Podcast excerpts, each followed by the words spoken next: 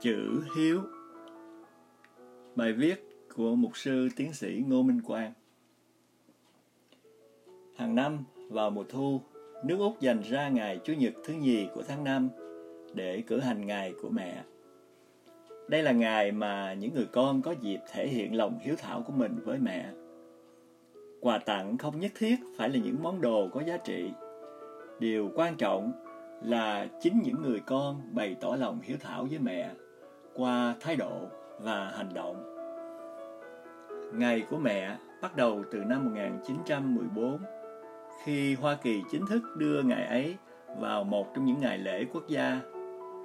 Không chỉ riêng ở Mỹ mà tại rất nhiều nước khác nhau như Úc, Canada, Bỉ, Trung Quốc, Đan Mạch, Đức, Ý, Nhật. Và hiện nay ở Việt Nam, ngày của mẹ cũng đã trở thành một trong những ngày lễ phổ biến nhất. Dần dần trở thành một phần văn hóa của người Việt chúng ta. Cho dù người con có bận rộn đến mấy, thì trong ngày của mẹ, họ cũng vẫn có những dự định đặc biệt nhằm tạo sự bất ngờ cho mẹ. Còn quý vị thì sao? Quý vị có dự định gì để thể hiện lòng hiếu thảo của mình đối với mẹ trong ngày lễ đặc biệt này? Bài viết Ước mơ của con của cô TT Trúc trong mạng Việt báo chấm Việt Nam với nội dung là, Hồi nhỏ, mẹ hỏi con, ước mơ của con là gì? Con bảo con muốn gặp bà Tiên trong truyện cổ tích để có thể xin bà ấy nhiều điều ước.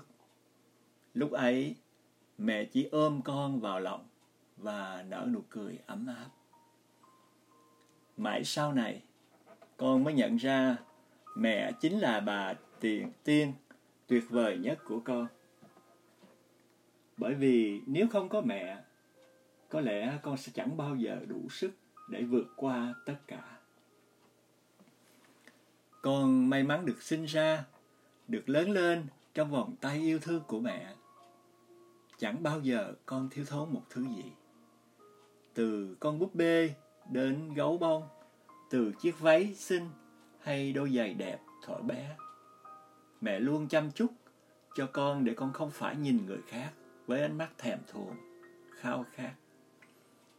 Mẹ hay hỏi về điều ước của con và bao giờ mẹ cũng kết thúc bằng một nụ cười. Thế mà con chẳng biết đằng sau tiếng cười đó là cả hy vọng và sự chờ đợi của mẹ. Hồi nhỏ, có lần con bỏ đi chơi theo người ta mà không xin phép. Hôm ấy về nhà, mẹ đã dùng cái đũa quất vào chân con đến bầm tím. Con đã khóc rất nhiều, nhưng lúc đó con không biết rằng ẩn sau mỗi cái vung đũa của mẹ là cả niềm đau và sự lo lắng cho con. Rồi khi con lớn lên và đi học, chẳng biết từ bao giờ, trong con hình thành một tiềm thức. Tự nhủ là mình phải luôn đạt điểm cao, vì mỗi lần được như thế, con nhìn thấy nụ cười trên gương mặt mẹ. Sau đó, con mới biết là mỗi lần mẹ cười là cả một niềm tự hào của mẹ về con. Con không tránh khỏi những vấp ngã đầu tiên, không tránh khỏi những sự hiềm tị, dè biểu của miệng đời mỗi một lần như thế con lại khóc một mình. Con không dám nói cho mẹ biết, cho đến khi mẹ nhận ra, nhưng mẹ không an ủi con, không ôm con vào lòng vỗ về, mà chỉ bảo con hãy tự lau nước mắt, rồi tự tìm ra cách giải quyết cho mình. Nhờ vậy mà con biết tự lập rất sớm tự vực dậy bản thân trong niềm yêu thương và sự khuyến khích thầm lặng của mẹ. Mẹ lại hỏi ước mơ của con. Con không trả lời mẹ, nhưng ước mơ của con giờ đây nhiều lắm. Con ước mơ được luôn nhìn thấy mẹ. Con ước mơ được mẹ luôn ở bên cạnh. Mỗi phút bên mẹ, con muốn nói với mẹ rằng con yêu mẹ, mẹ ơi. Thưa quý vị, qua bài viết này, ta thấy được cái cao quý của người mẹ. Lòng yêu thương, vừa lo lắng dạy dỗ, giúp con có những bước chân vững chãi vào đời. Còn chúng ta thì sao? Phận làm con, quý vị và tôi đã làm gì cho mẹ cha? Cũng như mọi dân tộc khác trên thế giới, người Việt ta rất trọng chữ hiếu, nên ông bà ta thường dạy rằng bách hạnh, hiếu, vi tiên. Có nghĩa là trong một trăm điều nết na, đức hạnh, chữ hiếu đứng đầu. Chữ hiếu trong Hán ngữ là chữ viết tắt của hai chữ lão ở trên, lược bớt phần dưới và chữ tử ở dưới. Hiếu tức là mối quan hệ cha trên, con dưới. Suy rộng ra là đạo nghĩa của con cháu đối với cha mẹ. Ông bà, tổ tiên. Hiếu là gốc của mọi đức tính. Ca dao nước ta có câu Công cha như núi Thái Sơn, nghĩa mẹ như nước trong nguồn chảy ra. Công cha nghĩa mẹ cao vời, nhọc nhằn chẳng quản suốt đời vì ta. Nên người con phải xót xa, đáp đền nghĩa nặng như là trời cao. Đội ơn chính chữ cù lao, sinh thành kệ mây, non cao cho vừa. Đi khắp thế gian, không ai tốt bằng mẹ, gánh nặng cuộc đời, không ai khổ bằng cha. Nước biển mênh mông, không đông đầy tình mẹ, mây trời lặng lồng lộng, không phụ kinh công cha. Tần tạo sớm hôm, mẹ nuôi con khôn lớn, mang cả tấm thân gầy, cha che chở đời con. Ai còn mẹ, xin đừng làm mẹ khóc, đừng để buồn lên mắt mẹ nghe con. Thánh Kinh cũng đã nhắc đi nhắc lại nhiều lần chữ hiếu. Nhắc lại bổn phận làm con đối với mẹ cha. Thánh Kinh chép lại rằng, điều răn của Đức Chúa Trời truyền lại cho nhân loại trong mối liên hệ giữa con người đối với nhau là hãy hiếu kính cha mẹ ngươi, hầu cho ngươi được sống lâu trên đất mà Jehovah Đức Chúa Trời ngươi ban cho. Kinh Thánh, sách Xuất Egypto ký, đoạn 20, câu thứ 12. Thánh Kinh chẳng những truyền dạy ta phải hiếu kính cha mẹ, mà đồng thời lên án những người con bất kính với cha mẹ. Con khôn ngoan làm cha vui thỏa, con khờ dại khiến mẹ buồn đau. Hãy lắng tai nghe lời khuyên dạy của cha. Khi mẹ yếu già, con chớ khinh khi. Châm ngôn, đoạn 10, câu thứ nhất. Vậy, thế nào là hiếu kính cha mẹ?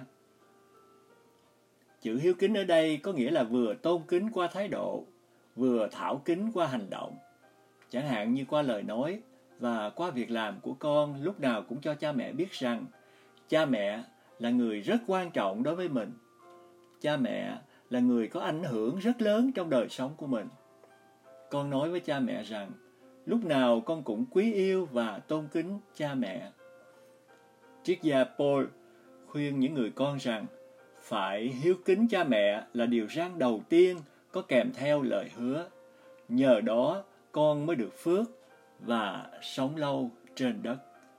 Sách Kinh Thánh Epheso đoạn 6 câu 1 đến câu 2 Chẳng những con cái lúc nào cũng tôn trọng, thảo kính cha mẹ, mà còn phải biết hết lòng tôn trọng lời nhủ khuyên của mẹ cha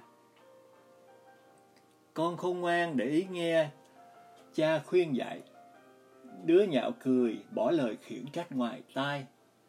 Hãy nghe lời cha đã sanh ra con. Chớ khinh bỉ mẹ con khi người trở nên già yếu. Con mắt nhạo bán cha mình. khinh sự vâng lời đối với mẹ mình.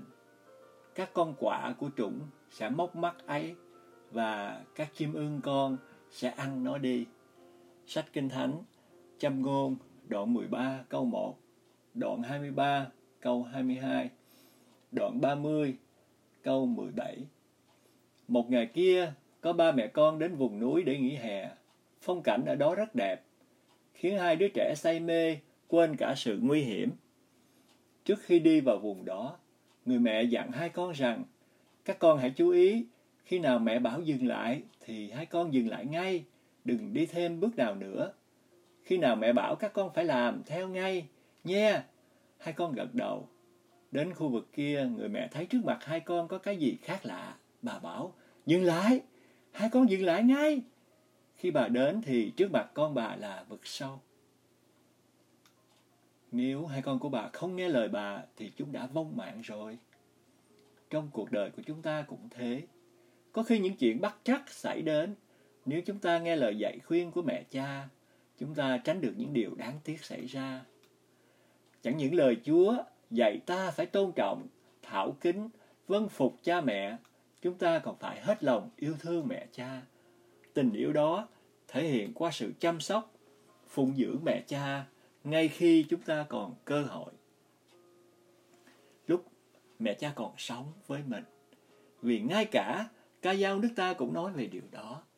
Khi sống thì chẳng cho ăn, đến khi chết xuống làm văn tế rùi.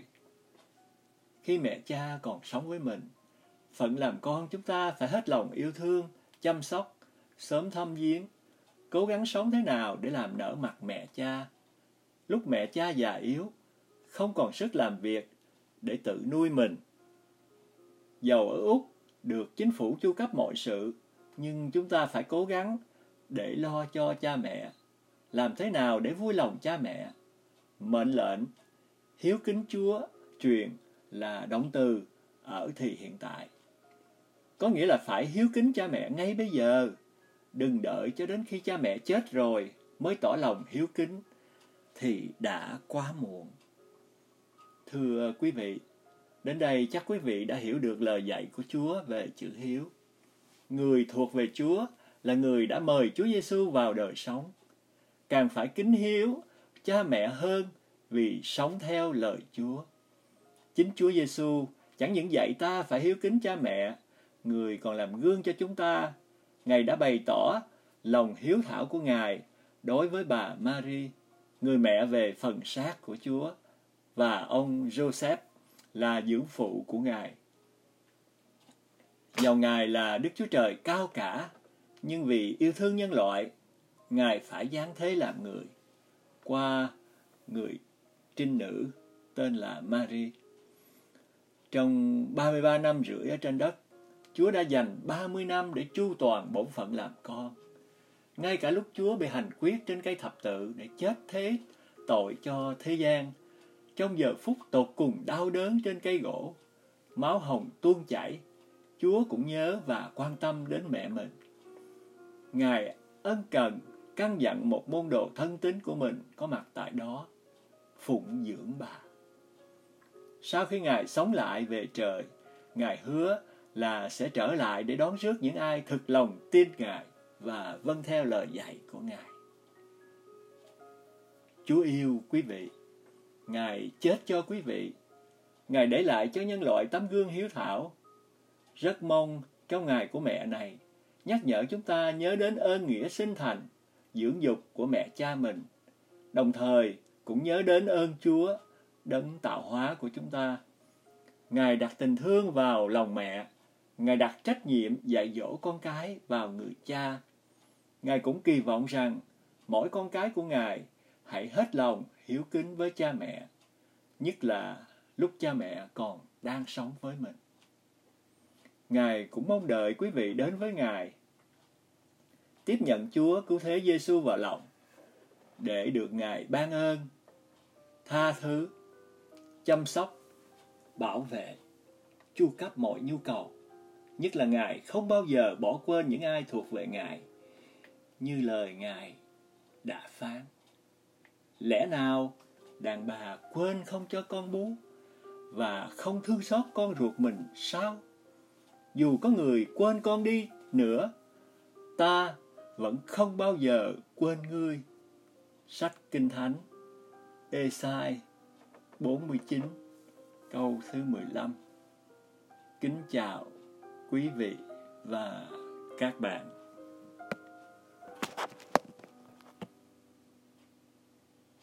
Những thứ bên mình đã không còn nữa hay thật sự lìa xa. Mới giật mình nuối tiếc. Khi cha và mẹ không còn nữa, con cái mới tiếc nuối. Khoảng thời gian qua đã thiếu chăm sóc hay không gần gũi nhiều hơn với cha mẹ. Và cảm thấy buồn lòng khi không nói được những lời xưa dù lòng mình rất muốn nói với mẹ cha lúc họ còn sống